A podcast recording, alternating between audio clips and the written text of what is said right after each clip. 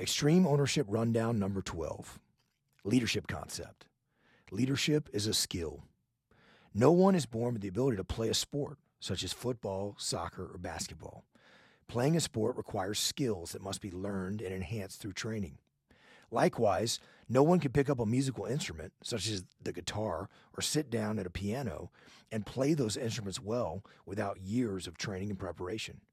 Some people are born with physical attributes that might give them an advantage in a particular sport, such as size, strength, or speed.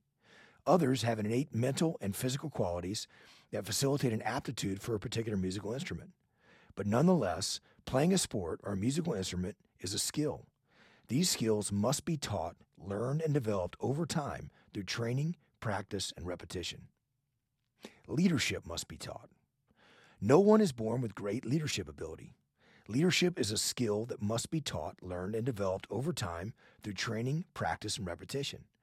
Some people are born with attributes that enable them to develop faster and outperform others as they develop their leadership skills.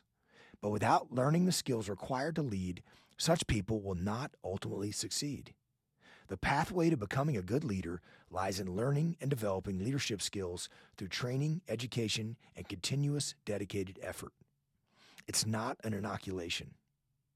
You can't complete a single workout at the gym and expect to be in the best shape of your life. You can't attend a weekend seminar or read a book about health and nutrition and automatically perform at the highest levels of strength and cardiovascular endurance. To develop your uh, physical athletic abilities to their peak requires a disciplined training schedule, multiple times a week for weeks, months, and years. The same goes for developing your leadership skills. You can't read a book, sit through a keynote speech, seminar, or workshop, or take a single online course and expect to be at peak leadership performance. Like physical training, leadership is something you must work to develop continuously, multiple times a week, for months and years on end. There's always something new to learn, some area in which to improve, some new leadership challenges to be faced.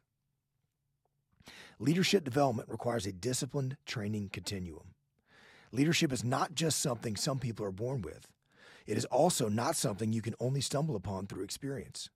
When you recognize that leadership is a skill, you can then put together a disciplined plan to routinely train and educate yourself with frequency and focus on your continuous leadership development. Then you can prioritize the effort to develop the leadership skills of the people on your team to ensure they are constantly learning, growing, and improving to become more effective leaders. That disciplined effort over time is the pathway to freedom enabling you and your entire organization to solve problems through leadership and achieve victory. Real world example I'm really good at the technical stuff, said the leader, but I find leading other people to be really hard. It just isn't my thing.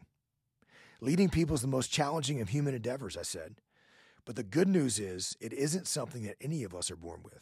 Leadership is a skill that must be learned. Do you think leadership is actually something that can be taught? asked the leader doubtfully. It absolutely can be taught, I said.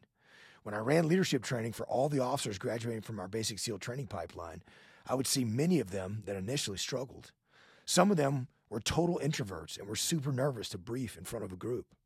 Some were easily overwhelmed under pressure, couldn't detach and make decisions. Some were too aggressive in their decision making without properly considering ways to mitigate risk. They had to be taught how to lead. With training, they grew to become good leaders. Interesting, the leader responded. Were there any leaders you encountered who couldn't be taught? Yes, I replied. But the only leaders that couldn't be taught were the ones who weren't humble enough to realize they needed to improve. If they couldn't check their ego, they wouldn't listen to any guidance or constructive feedback, and they would never improve. Even some of the young officers that initially struggled, as long as they were willing to listen, learn, and apply leadership skills they were taught, they showed marked improvement to the course, and most went on to have successful careers. For action, this week, focus on how well you are prioritizing leadership training for you and your team. Examine how often you, you are making time for your continuous leadership growth and development. How much time are you prioritizing in your schedule to develop the leadership skills of the people on your team to ensure they are constantly learning, growing, and improving their skills to become more effective leaders? That disciplined effort over time is the pathway to freedom, enabling you and your entire organization to develop the leadership skills that are the critical factor in whether a team succeeds or fails.